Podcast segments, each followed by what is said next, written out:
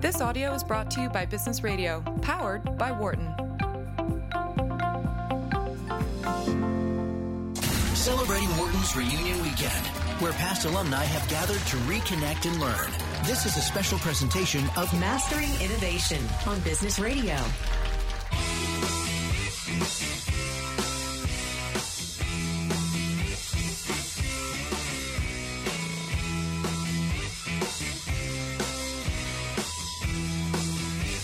Hello and welcome back. I'm Saikat Chaudhuri, Executive Director of the Mack Institute for Innovation Management and a Professor of Management here at Wharton. And this is our special reunion radio edition of Mastering Innovation on SiriusXM's Business Radio powered by the Wharton School. I'm thrilled to introduce my next guest, 2003 Wharton MBA grad Brian Fields, Vice President and General Manager of Things to Do at Groupon. And before leading this team at Groupon, he was the Vice President of Corporate Development at the company, and previously he worked for the Tribune Company. Brian, welcome to the show, and thank you so much for joining me today. Thank you very much. It's great to be here. How does it feel to be back on campus doing all these great things and now coming on radio to share a little bit about all the things that you've been experiencing? It's awesome. It's uh, it's been 15 years since I graduated, and it's it's fun to walk through Philadelphia and see all the amazing changes in the city. A uh, ton of economic development, a lot lot of new things to see as I walked from Center City over to campus. Uh, the campus looks spectacular, and it's it's just invigorating to be back on campus. Glad to hear that. You know, we're trying to get Amazon HQ2 to come here as well. So I'd like to put in a plug, a plug for Philly as well. You just did that for me, which is great. I, I, uh, Philly would be my second choice after Chicago. So. we didn't hear that part, but but it's good that you at least did in second place. All right, so. I, I wanted to ask you about Groupon, about your role. Uh, the first thing I actually want to ask you is, what is it that you exactly focus on and do? Because this title, Vice President and General Manager of Things to Do at Groupon, right? It, it intrigued me a lot. Tell us a little bit about that. Yeah, it's it's a it is a rather broad category, uh, and it it is comprised of a lot of the uh, the things we sell that people associate with Groupon, which is experience based products. Yes, uh, and it's it's our uh, it's our live ticketed events business, which is uh, concerts, sporting events, mm-hmm. Uh, family and comedy, and it's also our leisure segment. So museums, attractions uh, recreational sports like skiing and golf, uh, wine tours, uh, wine tastings, uh, axe throwing, all kinds of uh, fun stuff that uh, people use us for to discover and, and save some money along the way as well. That's exciting. I mean, Groupon is a company that has been expanding and reinventing itself over the last years, in part to try and overcome various challenges. How do you see that process going? Where you where are you in that evolution? Yeah, it it's interesting that the, the company grew. It, it's considered one of the fastest growing companies ever uh, in getting to a billion dollars. Yes, and we did so uh, on a model that uh, really focused on uh, daily deals and, and, pushing out a small number of deals to a lot of people. And there's been a, a lot of opportunity over the years to improve that process. Mm-hmm. Uh, and what we've done is we've uh, our vision and our north star is to become a marketplace for local commerce. Mm-hmm. And what we're doing is we're we're focused on connecting customers with local businesses. Mm-hmm. And it's required a lot of pivoting over the years uh, to make our product easier for our merchants to work with mm-hmm. and to mm-hmm. make it easier for the customers who buy from us to, to, to use, to buy and mm-hmm. use. And it's it's an ongoing process. Uh, you know, we look at it as just you, you're you have a north star vision, but you're yeah. rolling the ball forward all, all, the time on that, and you you don't necessarily ever arrive uh, at your north star. You just keep that as your vision that you're you're working towards. Yeah. What role does innovation then play in, in you know keeping you honest on the one hand, but also trying to come up with these new products and services, in particular, and these offerings, if we say that, that you're looking at because it's evolving all the time, right? Or you're mm-hmm. augmenting that set. Yeah a, number of, of uh, one benefit we have is we just have this huge customer base. We have 50, yeah. 50 million active customers globally. Yeah. And we, our mobile app's been downloaded 177 million times. So we have this large sandbox to play in. Yes. Uh, and it requires uh, in the various businesses we're in, they're, they're dynamically changing and, and highly competitive. So we do have to try new things all the time. And Yeah. uh, over the years, things like Groupon Goods, which is our, our physical product business, Yeah. uh, began with just a, a test of selling uh, a pair of headphones over over a weekend, and, and we ended up selling uh, tens of thousands of units of it in a weekend. And we said, "Wow, we, we're obviously onto something there." Yeah. Um, and that's now grown into a you know a two billion uh, plus business on its own. Yeah. Um, and so it's really been a focus on on how do we uh, take advantage of that large base of merchants and, and customers who lo- love using us and introducing new things to them. So, do customers give you ideas, or is it the data that you get from the feedback, essentially by introducing new things in the market? Yeah, it's it, it's a mix. Um, we're obviously uh, always uh, looking for feedback from our customers on on things that uh, we're doing that they like and things that uh, that need to be improved. Uh, but it's it's a lot of it's based on on data as well. Uh, it, Groupon, the mobile app, I think of as uh, it, it's a store and, and there's limited shelf space. Yeah. And we need to make sure that we're maximizing the use of that shelf space um, for our customers, for our merchants, and our shareholders. That way, that makes a lot of sense. In terms of all this experimentation, you know, clearly a lot of things have worked well, and those are the ones that we see staying. What has not worked so well? Because we can often learn. Experimentation is not just about, oh, I have something and it's perfect from the beginning, right? What has not worked well, and what have you learned? Yeah, we, um, we try a lot of things, and and uh, some of these businesses that we're in are just really hard. It's it's hard uh, working with small businesses Yeah. uh, that aren't always as technologically savvy and connected as larger companies, which is you know, the space that we're largely playing in. So we have we have gotten into areas over the years like uh, uh, point of sale systems and payment processing Yeah. that uh, we had a, a, a hypothesis behind it that something we wanted to test. Yeah. Uh, and we we uh, clearly lay that out. Yeah. And we give it a shot. And sometimes we learn, like in those instances, that that's not the right. Uh, that's not a scalable model. Yeah. Um, uh, point of sale in particular, it's a very long enterprise sales process. And as our business was growing so quickly, we, we found we weren't able to scale that as quickly as uh, to keep up with the with the core business. Yeah. So um, the learning must be a continuous part of the process. How do you make that happen? Is it just hiring people with the right attitude, or is there more to it, process-wise and organization-wise, and how you structure yourselves? It's both. Uh, the, the, the, look, the people is really it's a really important Yeah. aspect of this. You you have to uh, you have to be comfortable coming into an environment that is both a mix of a large company and a startup company. Yes. and it's because uh, we have thousands of employees. We're in 15 countries. There's billions of dollars of revenue flowing through it, and we're publicly traded. So there's a lot of aspects of a, of a large company there. But at the same time, we've been uh, pivoting our business model towards this marketplace, and you have to you have to be able to work in a uh, matrix cross-functional technology uh, company that's both managing to Wall Street and managing uh, a large business while uh, building for the future as well. Yeah. we we certainly have a lot of process behind it as well. Yeah. and I, uh, when when we test new things, we we try to be very rigorous about you know, using our resources wisely. Yeah. So having a strong hypothesis on the front end. Yeah. uh, that's uh, documented in you know a short short memo that we agree upon. Yeah. What, what are we testing and what are the key metrics that we're looking for Yeah. to understand if this is something we should go forward with or not, and then what's the least expensive way to test it? Yeah. Uh, what's the fastest way we could get there? And then looking at the various toll gates along the way and saying, are are are the metrics that we expected from this being hit? If yes, keep going. If no, uh, try to understand why and if there's a way we can influence it. And Yeah. sometimes you get to a point where uh, you say this is this is not something we're going to go forward with because our underlying hypothesis was was not accurate. So you just hope you can get there as fast as possible and uh, as inexpensively as possible.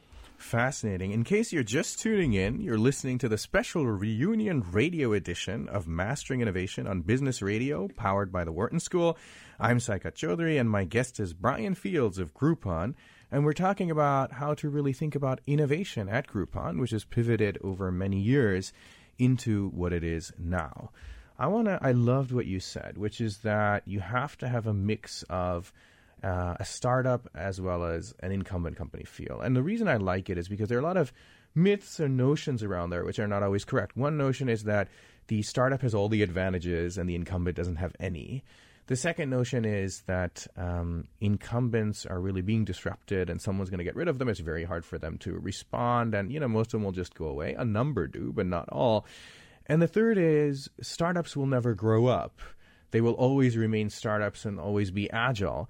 But of course, that's not true. When you look at the likes of Google as well, you know, or Facebook, they are no longer startups. They are being disrupted. They can't come up with everything great. So I loved what you said about this balance of a startup mentality coupled with these um, benefits from the established firm or needs, such as processes and resources and brands and all those things that you have.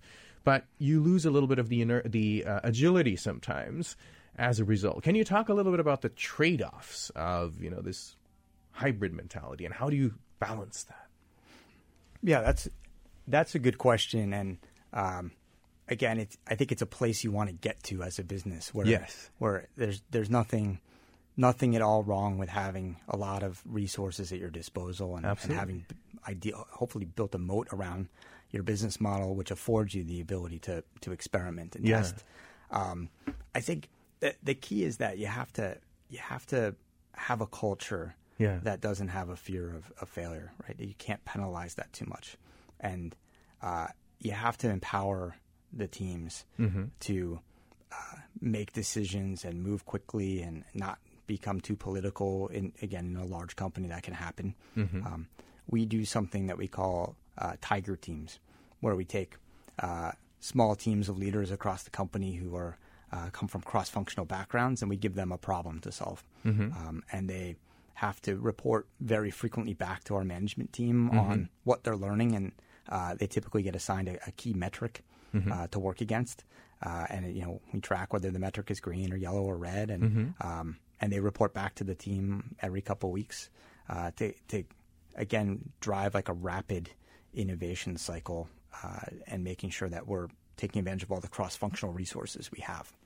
I love that. And so you've built into your structure um, actually the openness, the creativity, the agility with that process or the accountability in order to manage both sides really well. So you get some of the autonomy or the freedom to think and do things, but you've got certain uh, goals that are set for you and, and feedback mechanisms uh, in order to achieve that. Yeah, with, without the accountability, something like this could could turn into a, a, a sprawl. Yeah. Um, yeah. Or a, you know, uh, an intellectually interesting project that doesn't end up getting the level of, uh, you know, kicking the tires on it and Yeah. actually pushing it forward and, and making sure that, that you're driving towards something. Yeah. Uh, again, typically, the way we look at it is, what, you know, what do we have to believe to invest even more in, in this idea? And that's what we're trying to get to as fast as we can. That makes sense. Um, and um, I think in, in splitting up, you know, Google into say Alphabet and the mainstream part of Google, they kind of recognize that too. You know, it's cool to do experiments and all these things, but at some point you've got to figure out what's the business model around it too. Exactly. You mentioned the culture of innovation. That's clearly important. And one of the things is to empower people and uh, mitigate the risk of, of failure, or rather, give people the comfort that even if they fail with these experiments, that's uh, maybe not a negative thing and perhaps a positive thing, and they learn a lot. How do you? It's easy to say. How do you actually inculcate such a culture in the organization? I I think a lot of it is just you have to build trust with people, Mm-hmm. uh, and, and and how you you know what you say is important, but what you do is often more important. And uh, so so you know the truth is that if if, if you have a, a a team that's taking a risk and Mm-hmm. it doesn't work out, and and uh, uh, how you treat that team after is is what is going to drive culture across the company because everyone's watching Yeah. uh, particularly anything that's high profile that doesn't go forward, which happens, uh, that that people have invested a lot of time in. What do you what do you do with the team at the end? Uh, are they rewarded with an even more challenging opportunity and, and something exciting, or are they uh, sent sent off to Siberia? And um, and, and so we, we focus very much on making sure that uh, uh, putting people you know with high potential uh, and future leaders into those roles, Yeah. uh, and making sure that you know when it's time to roll off those roles, that they're they, they go into something really positive and challenging for the next one, which recognizes that that there's learnings in in failure. That's such a powerful mechanism because in this day and age, people share and talk uh, about everything that happens all the time. So, both the negative examples, but also the positive ones, they really come to the fore. So, um, that's a nice way to do it. And if you treat people well, then that quickly gets around the company. One thing I wanted to come back to in terms of your business model, you emphasize that you focus on the local businesses, right? So Groupon comes is really about I want to be, you know, working with local businesses, the smaller businesses, and have that local focus. Is that sometimes a constraint in a in a world where we always talk about global and macro and, and scale things, you know, to as many people as possible? Um, how do you think about that? Yeah.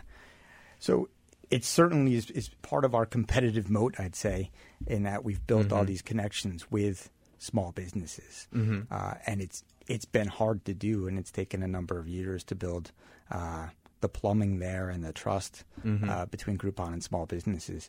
It for for for us, it's that we're capitalizing on on a big theme in in the world, which is uh, you know m- millennials are a big part of our target audience, Yes. and they value um, experiences over material Yeah. purchases in many cases, and Yeah. Uh, so you know building a thriving local community.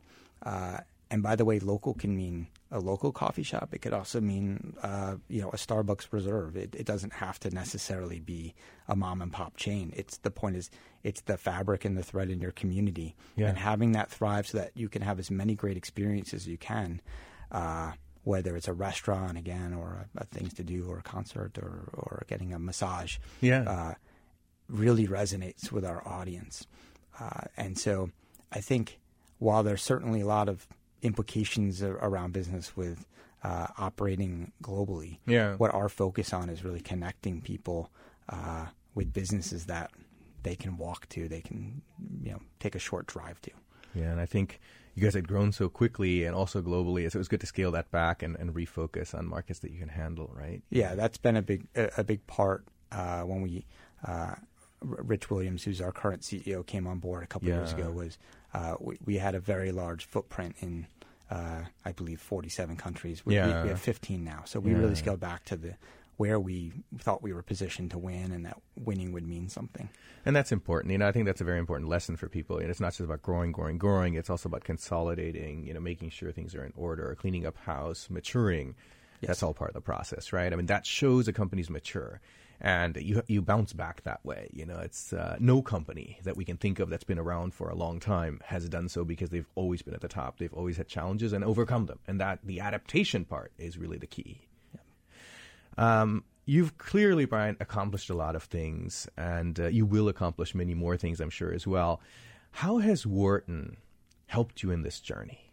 Yeah, Wharton is is an essential piece of the whole process, and it's uh, you know, it, it, there's there's a few things that I, that I got here that are just uh, again invaluable. One is the quality of the education, uh, being able to take uh, two two years out of out of the workforce to uh, to really focus on on my business education is uh, it's a luxury and it's Yeah. it's it's something that um, I think everyone here takes really seriously because it's a high opportunity cost decision you make. Absolutely. Um, and and it's it's it was a top notch education, but over the long term, it, it's really uh, beyond the core education. uh, There's two other things. One, uh, the network of folks that I got to know here over the two years. Yeah. Um, it, it's a it's a peer group that is just it, it was humbling at the time, and it becomes even more humbling over time at how accomplished they are, and being able to go back to those folks, whether it's uh, for an introduction or to bounce an idea off them, or Yeah. uh, you know to to get feedback on a on a potential career decision, Yeah. uh, is just an invaluable resource.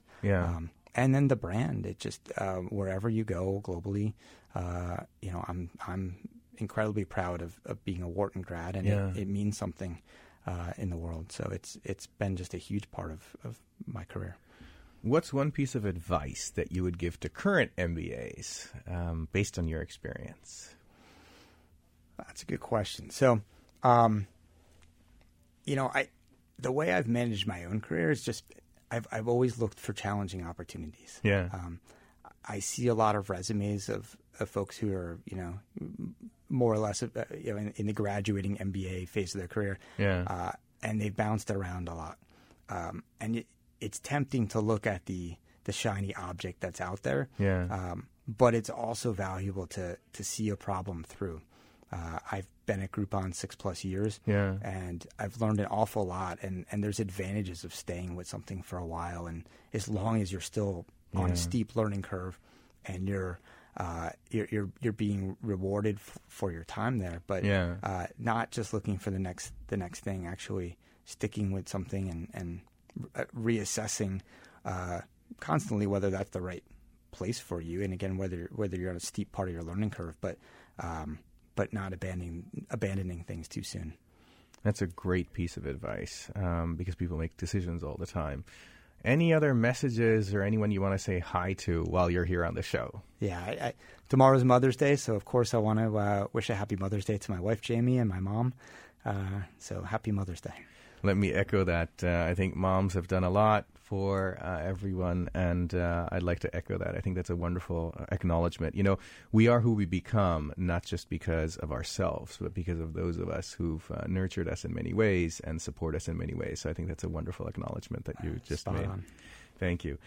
Brian, thanks so much for joining us on the show today. It's been a fascinating conversation. How can people find out more about what you're doing or keep up with the things that you do?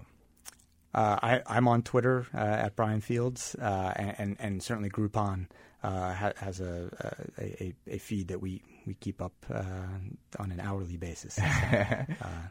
So, I would expect nothing less. Well, unfortunately, that's all we have time for today, but thank you all so much for joining us for our special reunion radio broadcast. If you have a question about something you heard on today's show, then just email us at businessradio at SiriusXM.com and be sure to follow our show on Twitter at BizRadio111. And of course, you can follow the Mack Institute at our Twitter handle at Mack Institute and our website, where we'll also be posting about the show. Once again, a special thank you to our guests today, Brendan Cahill of Penguin Random House Labs and Brian Fields of Groupon. I'd also like to thank our producer, Brian Drew, as well as our sound engineer, Dion Simpkins.